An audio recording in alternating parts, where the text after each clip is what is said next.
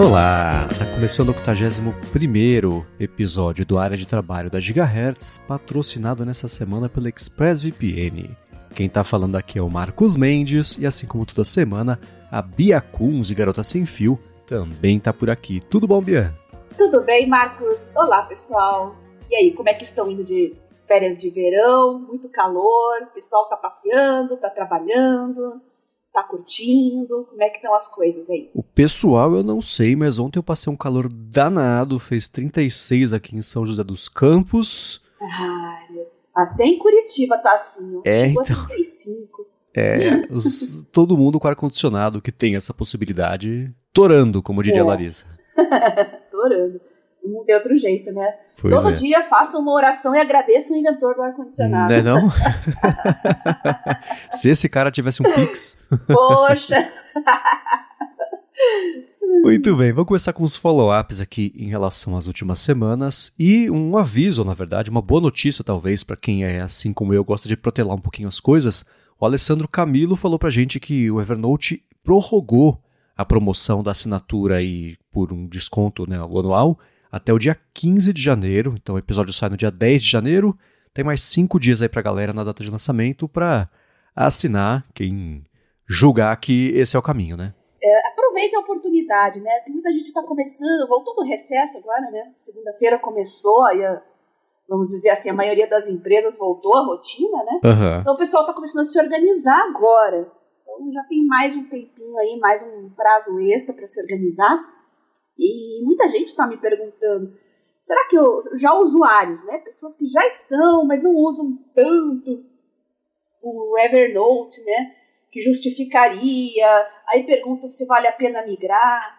Então, o que eu falei para o Alessandro e que eu repetiria para todos vocês é o quanto de coisas vocês têm no Evernote de vocês. Não é tanto quanto você usa, mas o quanto de coisas tem lá que você referencia, que você usa, que o sistema indexa, que você precisa eh, resgatar de vez em quando, consultar. Então a dica que eu passo para vocês é a mesma que eu passei para Alessandro. Se vocês já têm uma biblioteca lá considerável de notas, eu acho que vale a pena aproveitar essa promoção aí e ver até onde o Evernote vai, se realmente eles estão preparando coisas boas para nós. Eh, mas vai dar tempo. Quem quiser migrar depois, se achar que não vai dar certo, eh, se não corresponder às expectativas, ou o próprio Evernote começar a jogar a toalha, bom, se tem mais um ano aí com 50% de desconto para aproveitar, eu daria essa chance. É uma boa dica, eu ia dar mais ou menos uma dica parecida, né? Já que tem essa oportunidade do desconto, ainda assim é triste falar, putz, vou pagar por um ano pra ter um ano pra migrar pra fora se eu precisar. Mas é tipo um seguro, né? Você mantém os seus É. arquivos ali, as suas anotações, etc. E se dá mesmo esse prazo de um ano pra fazer essa migração, porque ao longo desse um ano, mais ferramentas vão sair. Né? Eu digo ferramentas tanto de migração para outras plataformas, quanto plataformas mesmo vão aparecer. E vai que dá certo, vai que o Evernote é, é, lança ou mantém essa evolução num ponto que justifique o valor que eles estão cobrando. É uma- a gente está descartando essa possibilidade toda vez, né? Pode ser que justifique o que eles vão cobrar, né? Então, ainda não estamos vendo isso. Eles estão falando, ó, vai rolar, hein? Vai ser bom, hein? Fiquem tranquilos, hein? Mas paguem. Tá, as pessoas estão pagando, agora falta a contrapartida, né? Mas tem essa chance, né? Exatamente. E seguindo aqui com os follow-ups, a gente comentou do aplicativo de listas da Microsoft, a dica da Lorraine na semana passada, e o Osdilson Oliveira falou o seguinte: quase no finalzinho daquele episódio, a gente comentou sobre as atrapalhadas do Google, no caso em relação às inteligências artificiais que confundem principalmente aí o pessoal mais leigo. Uhum. E ele observou, né? Mas bem antes, ao comentar a indicação da Lorraine de listas da Microsoft, ele falou: me fez lembrar que ele é um to-do da Microsoft melhorado, Uhum. Embora a origem do listas seja outra. E ele falou assim: qual é o mercado, a aplicação e os usos de listas, né? Pra, e em que, que ele é melhor do que o to-do que eu uso? Ele falou: detalhe, tenho os dois instalados, mas certamente no meu caso, um vai acabar canibalizando o outro. Ele falou: o que vocês acham? Pois é, é, parecem aplicativos ah, idênticos, mas não são, né? apesar de serem aplicativos de tarefas, de listas de tarefas. O To-Do, que é um, um aplicativo mais antigo, eu já experimentei ele há alguns anos, ele é mais individual. É um aplicativo que você instala no seu smartphone e administra suas coisas. Uh, já o Lists, ele é vinculado ao SharePoint Lists, então você vai ter grupos de trabalho, uh, suas equipes no Teams, vai integrar uh, com outras pessoas, você consegue compartilhar as tarefas, compartilhar os documentos que ficam anexados a essas tarefas para outras pessoas acessarem. Então, eu acho que o To-Do fica aí mais para o usuário personal, enquanto o Lists fica para o usuário corporativo. É, acho que é por aí mesmo. Eu procurei as diferenças, matérias explorando isso e até olhando as duas páginas mesmo das duas plataformas. Eu vou deixar o link na descrição das duas, né, para quem quiser dar uma espiadinha. No Microsoft, no, no Listas, né, o Listas da Microsoft, deve ser Microsoft Lists em inglês, eles falam trocentas vezes do Microsoft 365, eles falam sobre integração, sobre equipe, distribuição de tarefas, etc. E ele é, pelo que eu encontrei aqui, ele é uma roupagem nova justamente do SharePoint Lists. Né? E o To Do, ele é quando a Microsoft comprou aquele aplicativo Wunderlist, daquele Zex Wunderkinder, né, que é, eles compraram e mataram o aplicativo, né? E aí veio o Microsoft To Do.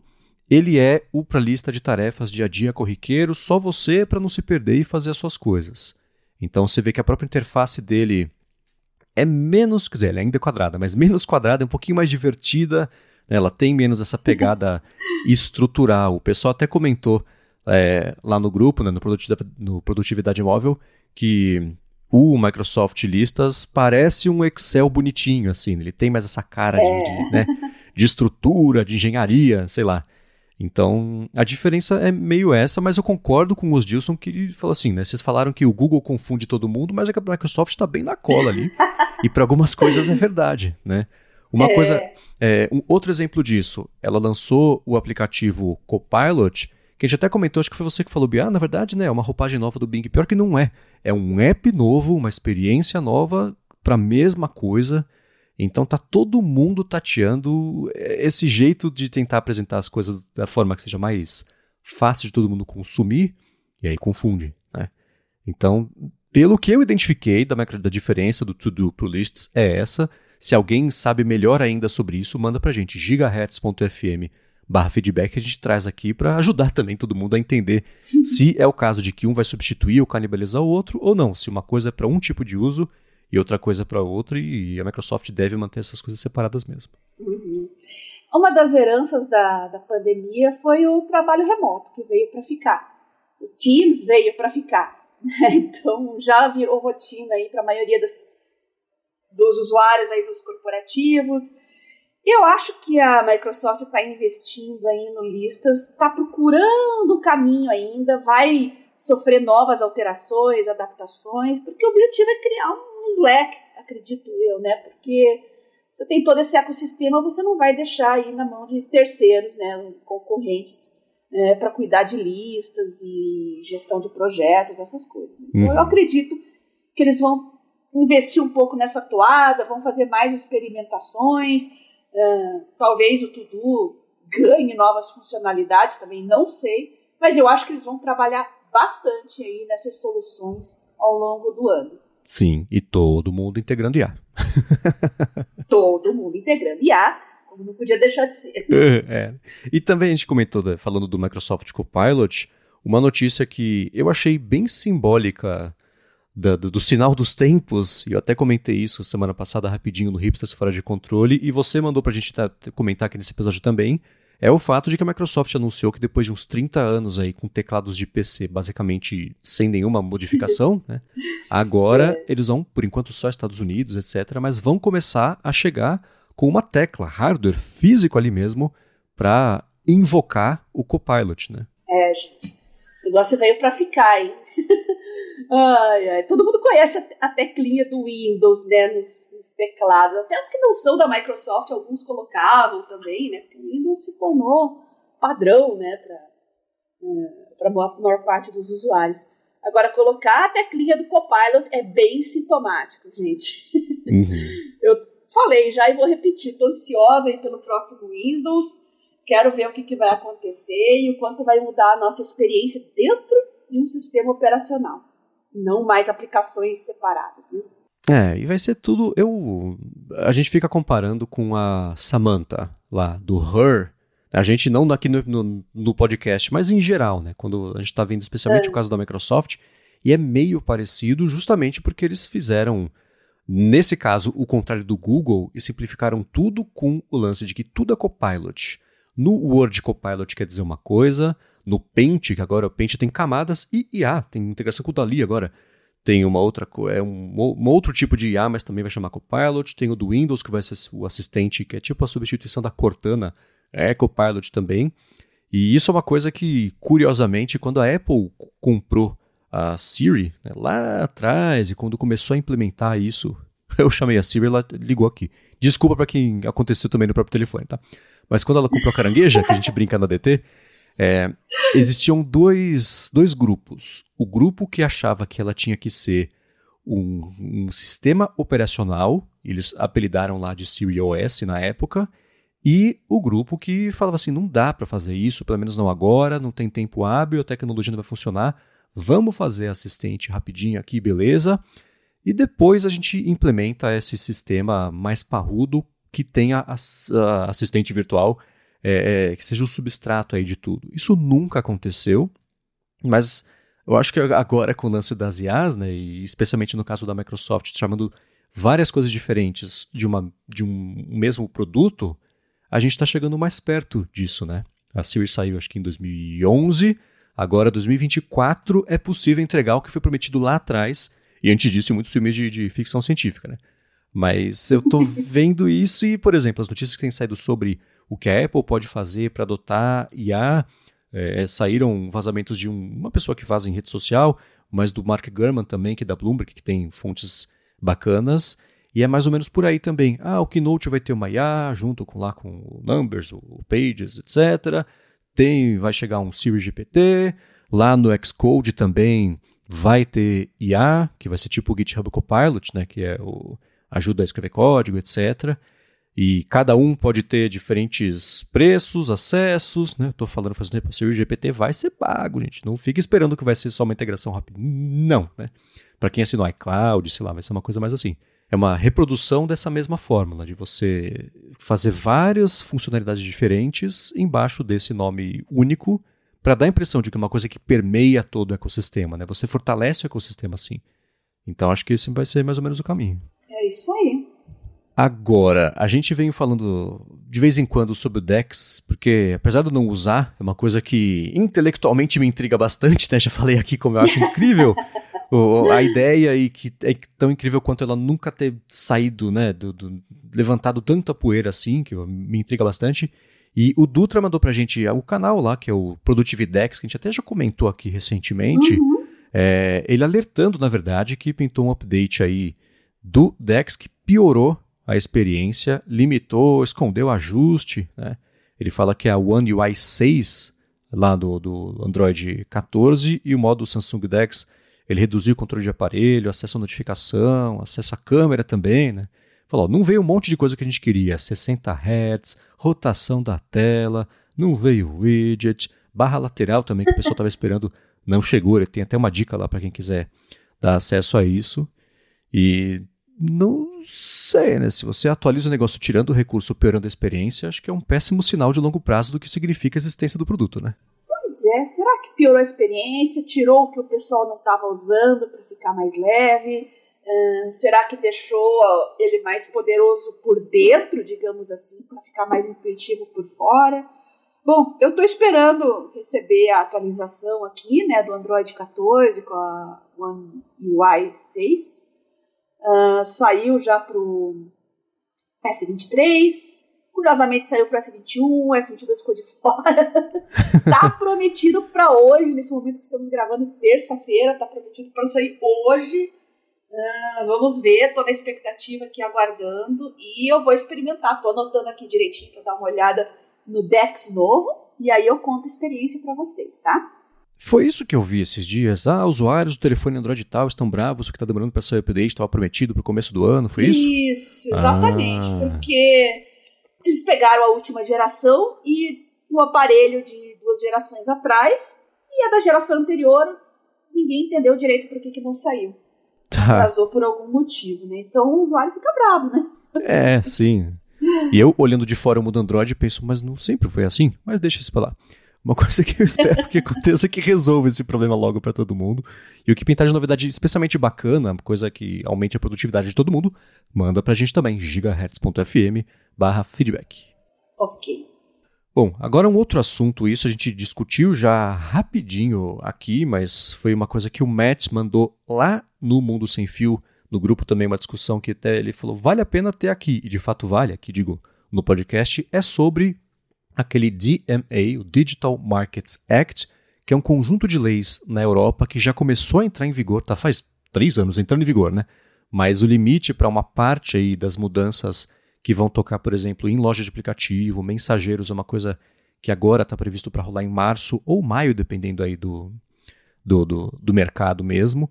Mas antes de falar sobre isso, do impacto que isso pode ter para a gente, né, que não está na Europa, mas ainda assim gente deve ver mudanças, eu vou falar sobre a ExpressVPN, que está mais uma vez patrocinando o área de trabalho e segue oferecendo o jeito de você navegar na, na web de um jeito mais seguro e com mais possibilidades também web afora. Se você viajou nessas férias, você pode confirmar para quem vai viajar nessas férias. Você usou um Wi-Fi de graça, precisou para acessar alguma coisa, usou do hotel, do aeroporto, do, do, do shopping, de uma lojinha, do restaurante e geralmente esse Wi-Fi é de graça porque os seus dados são o preço da conexão, né? A coleta de dados dos sites que você está acessando, dos aplicativos, dos servidores, dos streamings, conteúdos, isso pode ir parar onde você não quer, porque esse dado é seu, não é de quem está oferecendo conexão. Né? E com o ExpressVPN, você protege os seus dados, a sua conexão passa a ser criptografada, tudo que você faz e roteia pela ExpressVPN, nem ela sabe o que você está fazendo, então nem quem oferece também a conexão sabe o que você está fazendo, o que é excelente, isso sem perder velocidade na conexão. E uma outra coisa bacana também é o seguinte, né? se você é, escolhe um dos 100 países aí que a ExpressVPN oferece para você rotear a sua conexão, acessa um serviço de streaming, você passa a ter acesso ao catálogo desse país que é diferente daqui do Brasil, do Brasil também é diferente, óbvio, dos que tem lá fora, então o contrário também funciona. Se você estiver viajando e quiser acessar uma coisa que só tem no Brasil, você liga ExpressVPN, escolhe Brasil dos servidores lá que eles oferecem e pronto, você passa a acessar. E eles têm suporte a você instalar o aplicativo e passar a usar VPN para telefone, para tablet, computador, no roteador da sua casa, se você quiser, no seu aparelho de TV também, dependendo do modelo. Recentemente eles passaram, eu estou usando isso todo dia, a dar suporte direto ao app, a, na verdade, a Apple TV, né? tem um app lá da ExpressVPN, fica muito fácil agora de conectar e rotear e etc. Não tem que fazer mais AirPlay para passar para a TV, tá muito fácil usar. E para você experimentar, você pode fazer o seguinte: vai em expressvpn.com/adtrabalho, que você vai ter primeiro um mês de graça para experimentar a ExpressVPN.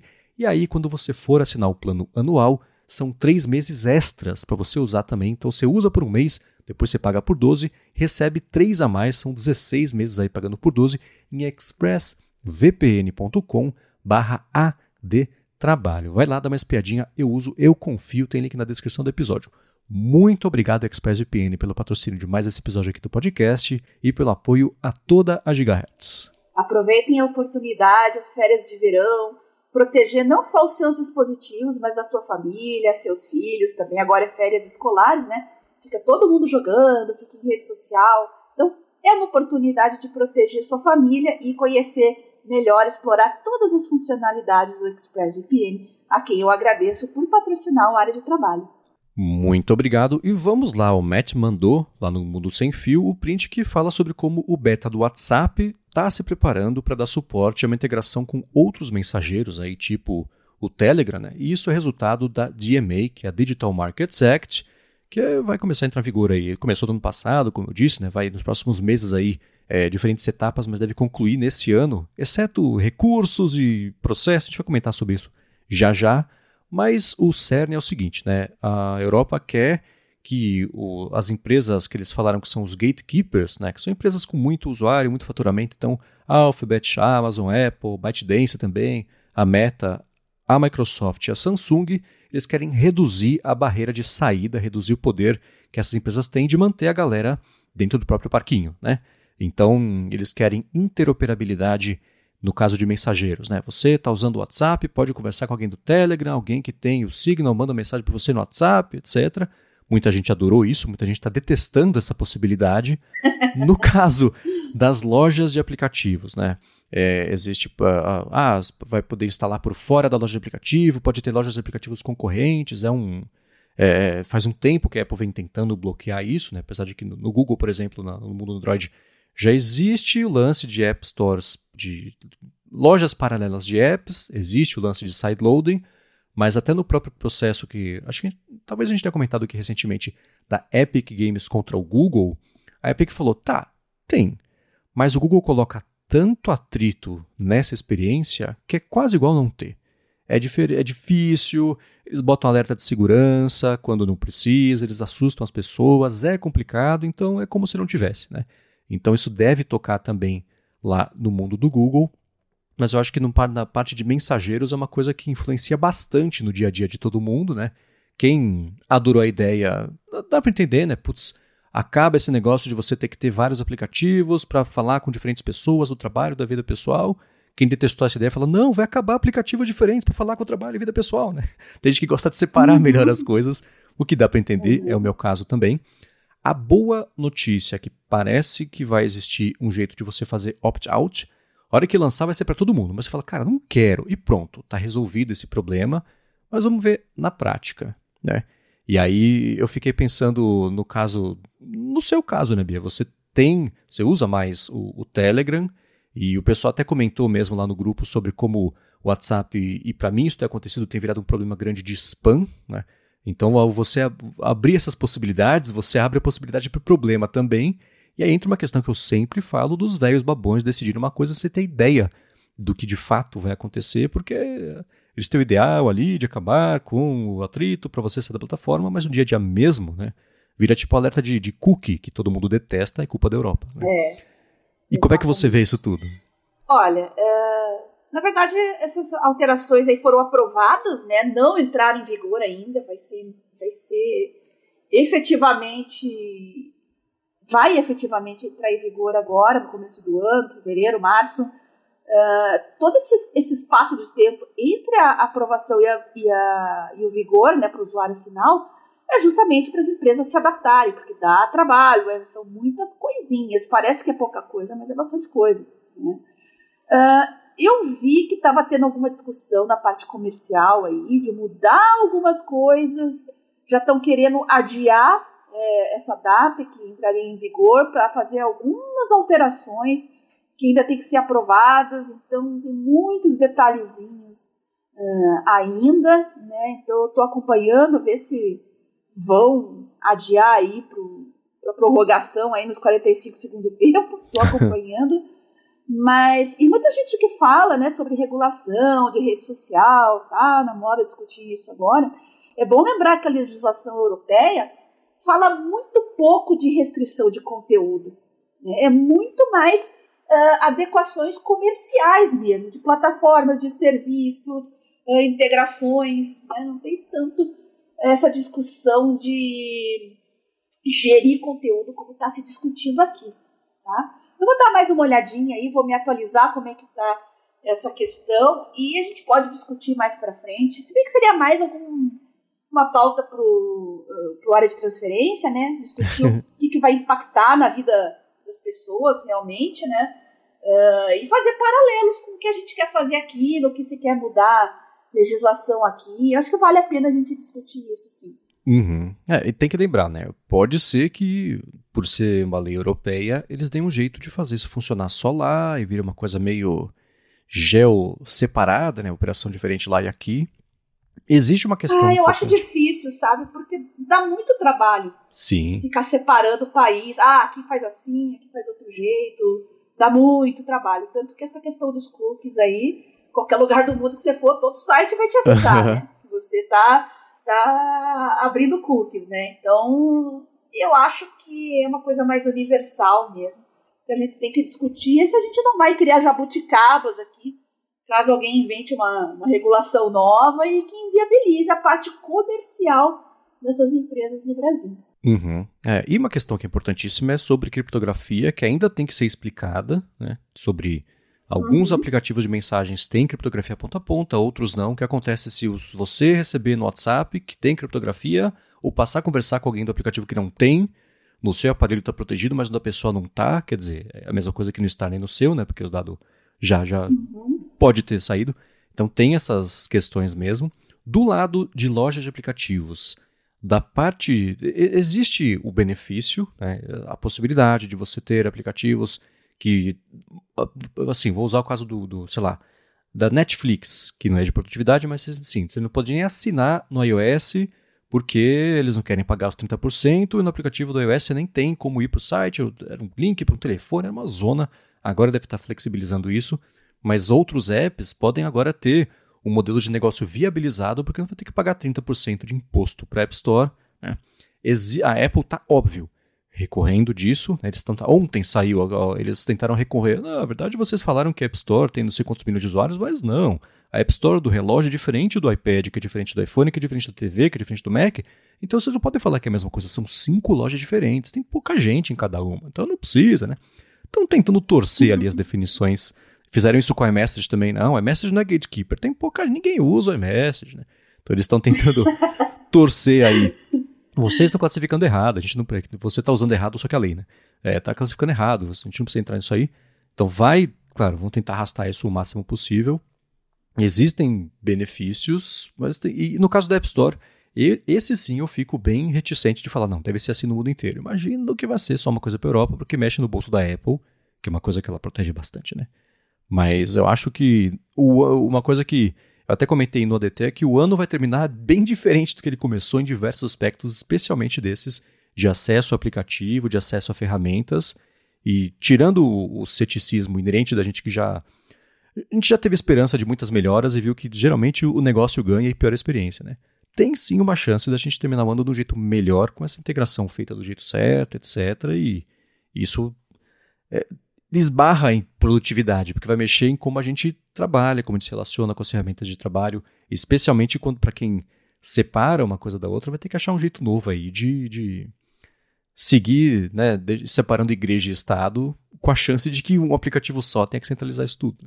Esse negócio de cada um, todo mundo poder criar uma loja de aplicativos, é fantástico por um lado, mas assustador por outro, né? Porque para o usuário leigo isso é confuso e, claro, vai abrir a porta, vai abrir a porteira, na verdade, para os mal intencionados, os scammers. É, eu realmente não sei nem o que pensar a respeito disso. Se por um lado eu gosto dessa liberdade, uh, da pessoa colocar ou então vetar qualquer coisa no aparelho dela, é, será que elas estão prontas para toda essa liberdade? É. será que não vai acabar causando mais prejuízo? Porque os aplicativos estão bem disseminados, tem um leque imenso de aplicativos gratuitos. Eu acho que isso vai mais lá nas, no campo das chinesas, né, aquelas que brigaram com o Google, uh, que tiraram lá a loja de aplicativos elas podem criar as próprias lojas. Eu acho que vai mais nessa discussão aí. Só que é complicado. Eu não sei o que falar. é, tem, por exemplo, uma coisa. Acho que... bem complicado. Sim, é, é, e todo mundo vai descobrir ao mesmo meio junto, né? Como lidar com isso. Uma coisa que, assim, por exemplo, no caso do, do iOS, o que eu vejo o pessoal comentar muito, e eu achava que ia ser assim, não.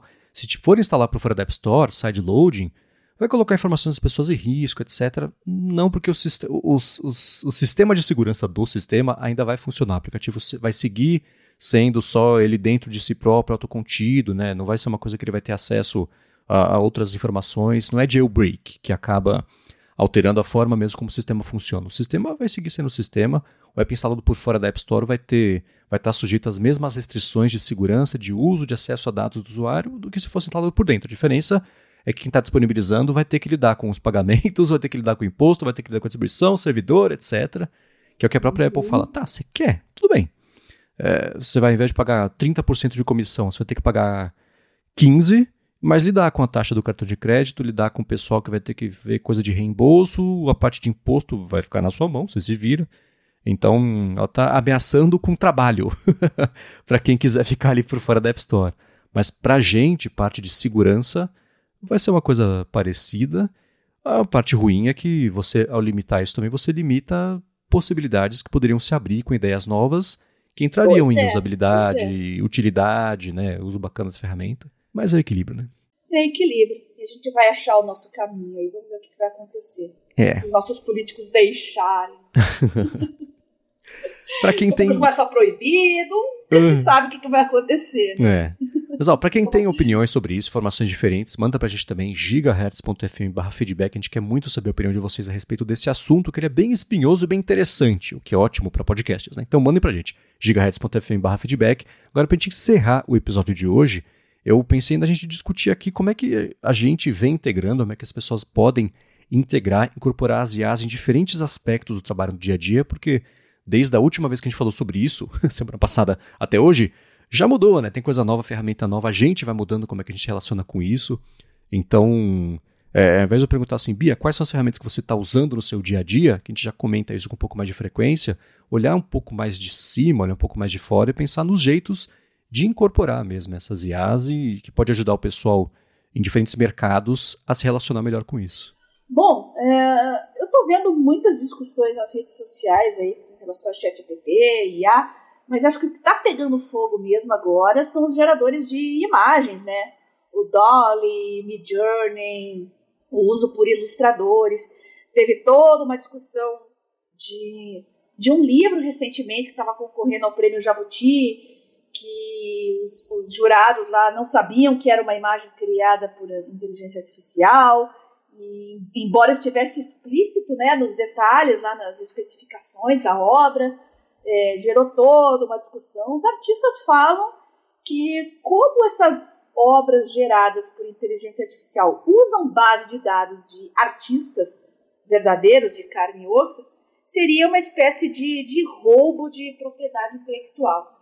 Eu acho isso pouco complicado, porque eu lembro da época que eu desenhava também, quando eu era criança, adolescente, eu fazia muitas histórias em quadrinhos, e quando eu começava a desenhar, eu pegava muitos gibis do Maurício de Souza e começava a copiar os desenhos, justamente para aprender, para pegar manha, entender.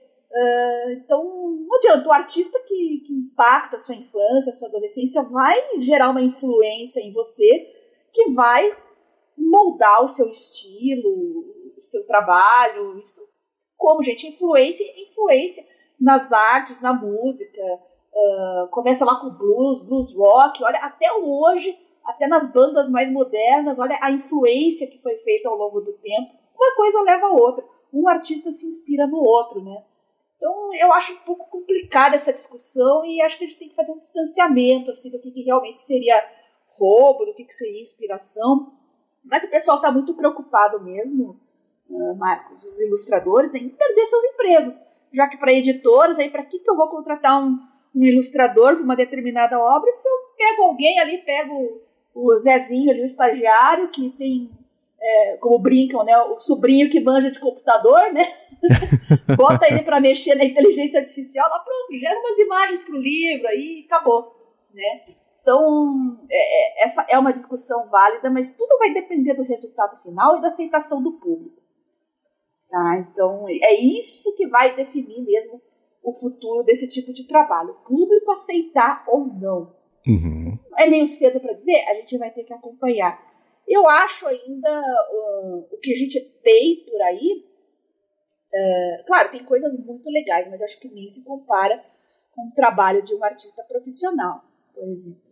A gente gosta de brincar, criar aqueles memes com bonequinhos nas redes sociais, fica divertido, fica engraçado, mas é ainda uma coisa muito impessoal né, a gente usa por diversão. Eu não vejo assim a possibilidade de, de se usar para outras coisas. Uh, geração de imagens médicas para artigos, ilustrações para livros, não dá para relegar isso para uma inteligência artificial. Né? Então, eu acompanho vários ilustradores de, de, de obras médicas, né, que são artistas fantásticos, porque além do conhecimento técnico, artístico, uh, das artes plásticas, eles precisam ter conhecimento uh, científico também, para saber o que eles estão uhum. é, reproduzindo, o que eles estão desenhando. Então, eu acho cedo ainda é, para dizer que o trabalho do ilustrador está condenado e as pessoas vão achar maneiras novas de se destacarem e brilharem, deixando a, inteligência artificial ainda com cara de inteligência artificial. Tipo, o usuário como um bate-olho, sabe o que, que é um trabalho bem feito, um trabalho bem acabado de uma coisa gerada ali por um software. Pelo menos por enquanto, né, Marcos? Não sei se você pensa igual. É, eu penso, eh, assim, eu pelo menos por enquanto eu penso bem igual. Né? Existe, e a gente até por coincidência falou sobre isso no mercado de dublagem recentemente, lá no área de transferência, porque o Bruno é dublador e está vendo, sentindo na pele, já a diferença aí de, de demanda, de expectativa, o pessoal de dublagem já vendo, né, que é, essa é uma área que vai mesmo sofrer impacto grande, parte artística inteira, né, o que é curioso, porque é tudo é o computador fazendo arte, que é uma coisa que falaram que eu tenho que fazer, etc. Essa discussão fica para outro momento vai rolar. Né? Essas ferramentas todas, eu acho que o caminho natural dessa evolução delas é, primeiro, você ter a IA desenhista para coisas de saúde, para estudos, isso vai acontecer, é meio inevitável. O que não quer dizer que essas pessoas que façam esse tipo de arte vão necessariamente ficar sem emprego, mas vai ter né, um, um, uma concorrência nova nesse mercado. E a principal vantagem que essas coisas oferecem é escala e rapidez, né? Então é mais de uma vantagem. Mas ainda assim, é. assim, é muito mais barato fazer uma coisa boa rápido, ou fazer 30 coisas rápido, do que ter uma pessoa, uma equipe de pessoas fazendo não tão rápido. Pode ser com acabamento melhor, acabamento igual, parecido, similar, etc. Mas é, indo para o mercado de dublagem, né, o, o, que eu vejo é assim: uh, pensa na Disney, por exemplo, vai seguir com contratos do mundo inteiro, com um prazo de entrega que sabe-se lá qual que é, não sei como é que cada vez deve ser um diferente, ou ela no próprio estúdio controlar como é que vai ser e em um dia ter um filme dublado em todos os idiomas de sair em todos os países do mundo, né? Eu dá para imaginar qual que ela vai escolher, né? Porque empresas desse tamanho que operam em escala é. geralmente pendem para uma economia de custos, mesmo quando a qualidade sofre um pouco em relação a como a, coisa tá, né? Porque a qualidade vai sofrer um pouco até ela não sofrer mais, e aí o benefício vai continuar, né? Então eu acho que o mercado artístico eu vai acho... passar por essa adaptação, sim, mas não é assim, todo mundo vai. Não é por aí. Vai ter sim esse impacto. Talvez. É, e o que eu vejo assim, as pessoas que estão começando são as que vão ter um impacto maior porque elas não têm um nome, não têm uma tradição. Né? Se você uma, uma, não tem uma tradição, né? se você vai atrás de um artista famoso para fazer a sua capa de livro, você quer um artista famoso fazer a sua capa de livro, não quer a, nem a ilustração bonita que ele está fazendo, a IA poderia fazer uma coisa mais legal, mas não, você quer a, a marca daquela pessoa, basicamente, no, na sua capa de livro. E a mesma coisa deve ter aí os, os, os Picassos da, dos estudos científicos e médicos que todo mundo quer que essa mesma pessoa faça o desenho porque indica um, um, dá uma chancela maior, dá uma importância maior, uma visibilidade maior. Você fala, ó, oh, meu estudo é importante porque essa pessoa fez a ilustração. Então deve ter um pouco disso nesse mercado também, né? Mas o resto acho que vai ser impactado sim o início desse período de adaptação é sempre meio assustador, porque a gente tem a impressão que tudo nivela por baixo. Sim. É um momento de experimentação, ah, as pessoas se habituarem, né, os profissionais também tentarem achar um caminho, mas depois que nivela tudo por baixo, eh, a concorrência grita, né, gente? Então vai ter gente procurando se diferenciar. Então, período de adaptação é período de adaptação. Tem altos e baixos, mas eu acho que se você é ilustrador, artista, eh, trabalha com edição de som também, dublador, enfim, faz um, um trabalho artístico, é, pisa o pé no freio, acompanhe as mudanças, não fique atrás, conheça as ferramentas, por mais que você as rejeite, não goste, é importante você conhecer o que, que está uh, ameaçando, digamos assim, o seu trabalho e encontre o seu caminho. Você vai achar uma maneira de se diferenciar e destacar mais lá na frente. Pensa na diversidade como uma oportunidade, já que vai aparecer um monte de pica-pau, um monte de oportunista e você vai poder dar um ninguém em todo mundo depois. É, e o mercado de ilustração já tá, já passou a vida inteira concorrendo com os sobrinhos, né? Meu sobrinho faz o que você trouxe agora há pouco também, então é, é mais um sobrinho. Sobrinho que entende de Photoshop. É, são sobrinhos digitais concorrendo agora também com é, esses mas uma coisa que você levantou que eu acho importante é isso, né? Aos pouquinhos a gente mesmo já tá consciente, a gente bate o olho, você sabe se a imagem foi feita pela IA, porque ela tem uma estética Exatamente. um pouco diferente. É, sei lá, as que são feitas pelo Dali tem um tom mais azul, por exemplo, tem uma aquarelinha ali, um estilinho que. Elas vão resolver isso? Vão. Daqui a pouco a versão nova não tem mais esse estilo, ela é mais flexível ainda para estilos, pronto, né? Começou de novo essa mape... o nosso mapeamento de entender o que, que é imagem de IA, o que, que não é essas coisas vão evoluir, né? vão melhorar, vão resolver isso que a gente até vê como uma limitação que facilita a identificação. Vai rolar. Mas, ao mesmo tempo, vai rolar a evolução da nossa relação com isso, entender até onde dá para usar, até onde. É até. É que eu não sei, né? É apropriado usar. As mora, a moral da pessoa, não de todo mundo, mas assim, de empresas que querem poupar custos, geralmente a moral. a noção do que é moral vai reduzindo um pouquinho quando a economia de custos aumenta, né? Então a gente é, sabe que isso acontece. Mas eu acho que a relação, para a parte de arte mesmo, é, apesar de ser assustador pensar que vai ter uma adaptação, a parte boa é assim, vai ter uma adaptação, não é uma mudança catastrófica, né? É, algumas pessoas me mandaram notícias e publicado em alguns portais de que o Congresso estaria interessado em regulamentar inteligência artificial em 2024. As notícias só foram postadas assim eu vi muita choradeira, muita gente reclamando, uh, mas tem que ir atrás do projeto, gente, porque é, é um problema do nosso jornalismo, realmente, né? Tudo é bait. Eu também vi os links, fiquei muito brava, aí eu fui ver o que, que era, não é nada do que estavam divulgando. Na verdade, o que está tendo é um projeto de lei que deve ser votado em breve, porque é a ano eleitoral, para limitar o uso de deepfake em eleições. Uhum. Veja que uma coisa é regulamentar a inteligência artificial e outra muito mais específica é tratar de deepfake em período eleitoral, tá? Então, não é nada do que vocês estão pensando, não. Eu achei interessante até, desde que não seja só uma lei que realmente haja punição é, para quem utilizar esses recursos artificiais aí para difamar adversário, para se promover, que realmente a gente sabe que isso é um problema hoje. Sim. Então, Achei interessante até o, a, a, proposta, já que ela é bem uhum. específica, uhum. tá, gente? Então não é limitar a inteligência artificial em todos os campos da vida, não, tá? Pelo menos por enquanto, a gente tem que ficar de olho, porque eu não confio, né? Uhum. Peguem os projetos de lei, se interem, vejam o que, que essa turma lá em Brasília está querendo fazer, quer aprontar, leiam as entrelinhas e fiquem de olho em tudo sempre, tá? É, essa específica vai rolar audiência pública até o fim do mês, né, 23, 24, 25 aí de janeiro. E dá para qualquer pessoa mandar sugestão. Então eu vou deixar o link na descrição para quem quiser se envolver com isso e tentar ajudar de alguma forma. Porque é, assim, tem eleição aqui, tem eleição nos Estados Unidos, né, que vai rolar agora no, no fim do ano também, que vai ser. Já seria um caos sem IA, né? E agora com IA que não está regulamentada lá também, especialmente para esse tipo de uso, vai ser interessante da gente que gosta de tecnologia observar.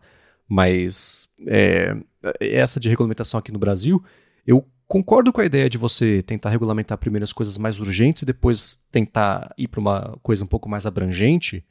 É, mas eu não tenho muita confiança sobre a eficiência disso. Né? A gente vê, por exemplo, leis sobre disparo em massa de mensagem do WhatsApp que não adiantou nada né? nas outras eleições. Teve uma outra empresa aí que virou punição exemplar, mas ainda assim na prática mesmo aconteceu da mesma forma, desinformação para eleição, mesma forma.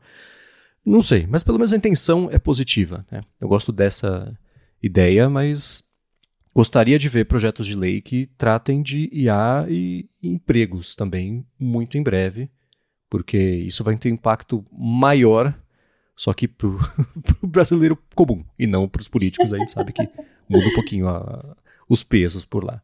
Mas essa é da parte de IAs. Né? Agora, uma coisa que vai ser interessante para o trabalho de todo mundo aí nos próximos dias é que a OpenAI vai lançar a GPT Store. O que, que ela é? Quem assina o Chat GPT Plus já está aí desde o fim do ano passado com a possibilidade de criar GPTs customizados. Você fala, escuta, GPT, eu vou falar o que, o que eu fiz porque esse é o exemplo que fica mais, eu estou dominando melhor, né? Eu vou subir para você uma foto de um monte de garrafa de bebidas. Você analisa as garrafas, compara com receitas de drinks clássicos e me dá 10 receitas de coquetéis clássicos que eu posso fazer só com o que eu já tenho aqui, né? Parte da premissa de que eu tenho açúcar, que eu tenho limão, que eu tenho, sei lá, gelo, né? Mas me sugere. E eu mandei, aí eu, você dá isso, isso em ordem, texto, texto corrido mesmo. Aí você fala, beleza, é como se fosse salvar, exportar. Ele fala, tá, testa aí.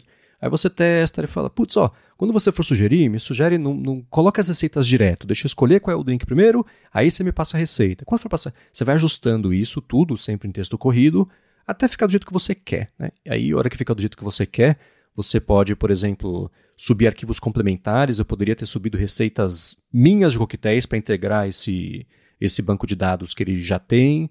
Você pode fazer integração com os serviços, sistemas de fora também, uma parte um pouco mais complexa, um pouco mais aprofundada aí de você fazer essas integrações. E aí você tem três possibilidades. Você disponibilizar só para você usar. A segunda é você disponibilizar para pessoas que tiverem o link, você manda o link. A terceira é deixar de um jeito mais aberto, que vai ser essa GPT Store. Vai ser uma vitrine. É tipo quando você entra lá no IFT, que tem lá um monte de ação, um monte de automações. Você escolhe o que você quer, você testa, você ativa, desativa. Vai ser isso. Lá na GPT Store vai ter um ranking, vai ter busca. E lá na frente a OpenAI falou assim: os GPTs customizados que as pessoas mais usarem, que fizerem mais sucesso, a gente vai pagar você que criou. Não falaram sobre valores, mas nesse momento a monetização vai ser meio indireta, né? Vai ser tipo o Twitter pagando para quem gerou engajamento, né? Não vai ser uma coisa tipo vender direto um GPT, mas claro que isso deve ser pelo menos uma parte aí do futuro. E isso vai ser muito interessante ver. É, eu estou comparando com o começo da App Store. Né? Saiu lá o iPhone, tinha os aplicativos bacanas, etc. E aí começaram a aparecer os jogos e aplicativos por fora que você. Ou sideloading aí, né?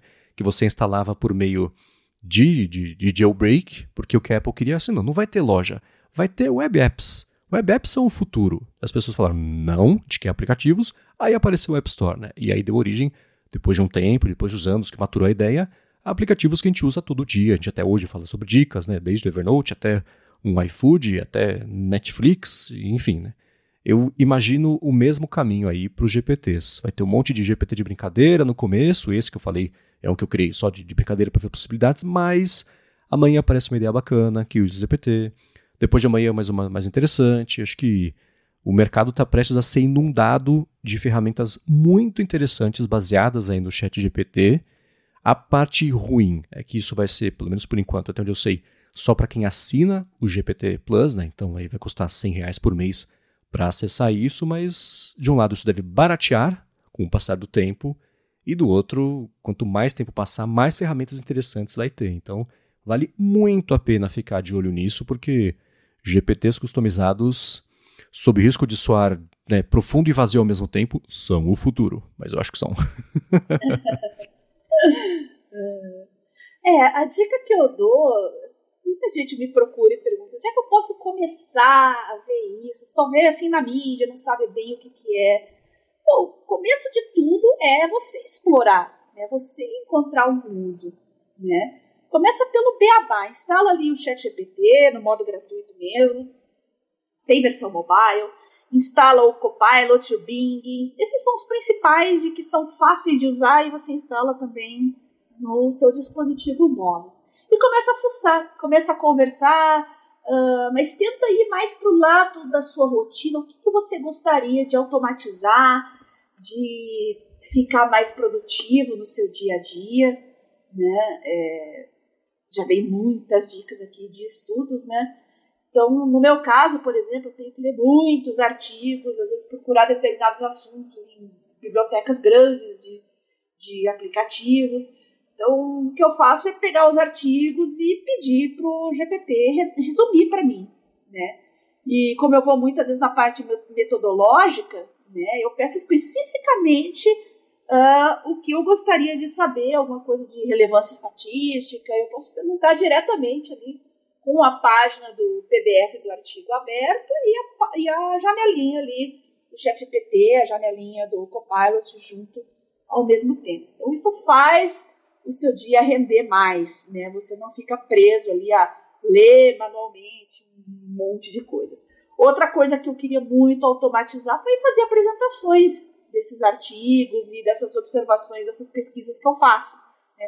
Eu não faço lá muita questão de um layout super produzido. Uh, eu não gosto muito do Canva, já falei para vocês, acho que fica muito com cara de trabalho do ensino médio. Então, me adaptei bem com o Gama, porque ele deixa tudo muito clean, fica bonito, eu não preciso ficar me preocupando com fonte, plano de fundo, essas coisas então, realmente gerou um ganho de produtividade para mim, porque eu parei de me preocupar com processos, né? E me preocupei mais com o conteúdo. Então eu acho que vocês precisam fazer uma avaliação. O que, que eu gostaria de automatizar? Aquela, tarefa chata, mecânica que eu tenho no meu dia a dia, que eu queria dar um jeito de deixar mais otimizada. Faça uma autoavaliação, comece a explorar esses aplicativos de chat, né, para começar, né, leigo tem que começar por eles, e à medida que você vai ficando mais safo, comece a explorar outras oportunidades, você pode ir nos apps de imagens também, e quando você encontrar o seu caminho, por que não assinar um desses serviços, já que ele vai acabar se pagando com o tempo, né, que você vai trabalhar menos e melhor. Então, eu acho que lá na frente vale a pena investir, como eu, muita gente aí já está investindo também. É, mas antes vocês têm que encontrar o caminho de vocês, tá bom? Ah, e outra coisa, muito cuidado com cursos por aí, tá? Tem cursos bons. Eu acho que antes de você fazer um curso sobre ChatGPT, sobre inteligência artificial, tô falando curso para leigos, não tô falando curso de programação não, tá? É, explore você primeiro, fique familiarizado com as principais ferramentas disponíveis e só depois parta para uma coisa específica. Como o Jorge, né, que a gente entrevistou aqui, ele faz um curso voltado para a área do direito e tal. Agora, o que está aparecendo aí Instagram, uh, Twitter, principalmente Instagram, né? Enriqueça com ferramentas de inteligência artificial. Ganhe dinheiro com o chat GPT. É, cuidado com esses cursos aí que é, tem um amigo meu que brinca com isso, né? Ele fala que esses qualquer curso que manda você enriquecer com qualquer coisa, quem enriquece é quem vende. Eu ia falar, passo um, faça um curso sobre enriquecer com o ChatGPT. Faço dois, venda. Então, antes de entrar nesses cursos aí cru, né, sem saber nada, é melhor você ser um pouco autodidata, explorar sozinho as possibilidades. Veja tutoriais gratuitos que tem na internet, no YouTube, e só depois parta para um curso mais profissional, requisitado e bem avaliado. Tá é, bom? Excelente dica. Eu acho que isso, assim, né, no final de ano, Natal, você começa, você interage mais com a família, né? Aí as pessoas foi engraçado que eu acompanhei de fora, não participei só para ver. Foi um experimento social ali de ver as pessoas falando sobre o ChatGPT, para quem tá usando, quem não tá, qual que tá dando uso e tal. E dá pra ver que muita gente ainda tem mesmo. Ah, isso aí, tipo, não é para mim. Ou não é para mim, tu digo assim, não é que a pessoa não vai entender, mas não, não se aplica ao meu tipo de trabalho, não se aplica ao que eu faço. Experimenta. Você vai ver que em um mês vai, a sua relação com isso vai ter mudado bastante. Né? E... Ah, e como a gente fala muito disso aqui, né, Marcos? A gente estuda, a gente traz aqui conteúdo é, é, dessa área aqui para os nossos ouvintes, aparecia muito para mim no meu feed no Twitter, tenho certeza que aparece no Instagram, aqueles cursos que você olha, meu Deus, que marmotagem, né? Agora parou, mas parou porque eu acho que eu bloqueei quase tudo à medida que ia aparecendo. Mas eu acredito que eles ainda estão lá e devem estar tá pulando na timeline da galera aí, como se não houvesse amanhã. É, com certeza. Mas acho que essa dica que você deu é boa. Antes de fazer o curso, entra, vê, fuça, tenta se familiarizar, porque o curso vai. Se você fizer o curso com esse contexto, já ajuda. Se você chegar sem contexto, fica meio perdido igual, né? Vai aprender a fazer só o que ensinou no curso e não extrapolar isso Não existe, pra... gente, manual de instruções. É, não existe manual de instruções, gente. A gente explica que não é igual ao Google, mas como que não é o Google? Você tem que explorar para entender como que ele não é igual ao Google, né? É uma coisa que você tem que ter o feeling, uh, fazer prompts também. Não adianta você comprar lá um e-book com 300 prompts para você usar. Isso é muito limitante, né? Então aprenda a fazer os seus próprios prompts. Comece a, a, descobrir uma linguagem, aí um estilo seu próprio de criar os seus prompts, que é muito melhor, né? Certamente. Para quem que tem o que algo complementar sobre isso, já sabem, né? gigahertz.fm barra feedback. Quero agradecer a ExpressVPN pelo patrocínio do episódio de hoje, a vocês que deixam reviews, avaliações que recomendam o área de trabalho, agradecer a você, Bia, por nos ajudar a ter uma vida cada vez mais produtiva e para falar com você como é que faz. Eu que agradeço você, Marcos, pelo convite para participar desse podcast maravilhoso, nossos ouvintes dando dicas, sugestões, comentários e nossos patrocinadores que o viabilizam. Eu quero saber como é que vocês incorporam IA no dia a dia de vocês. Mande uma mensagem para mim no meu Telegram, BiaCunze. Lá vocês podem mandar áudio, prints, links, ou então no meu Twitter, arroba Garota Sem Fio. Vou aguardar ansiosamente as dicas de vocês para a gente espalhar a palavra para o mundo. Boa! Para achar os links do episódio, tá em gigahertz.fm barra adtrabalho barra 81 ou tem nas notas aqui também do episódio no seu aplicativo de podcasts. Para falar comigo, sou MVC Mendes lá no Mastodon, Instagram e Threads. Apresento aqui na Gigahertz a fonte toda segunda-feira com Felipe Espósito e toda sexta-feira a área de transferência com Gustavo Faria, Bruno Casemiro e Guilherme Rambo. Apresento também o Hipsters Fora de Controle para a Lura, que sai toda sexta-feira lá no feed do hipsters.tech, específico sobre IA. E escrevo todo sábado para o Mac Magazine. Obrigado mais uma vez pela audiência de vocês e a gente volta na quarta que vem. Beijoca safe a todos e até semana que vem.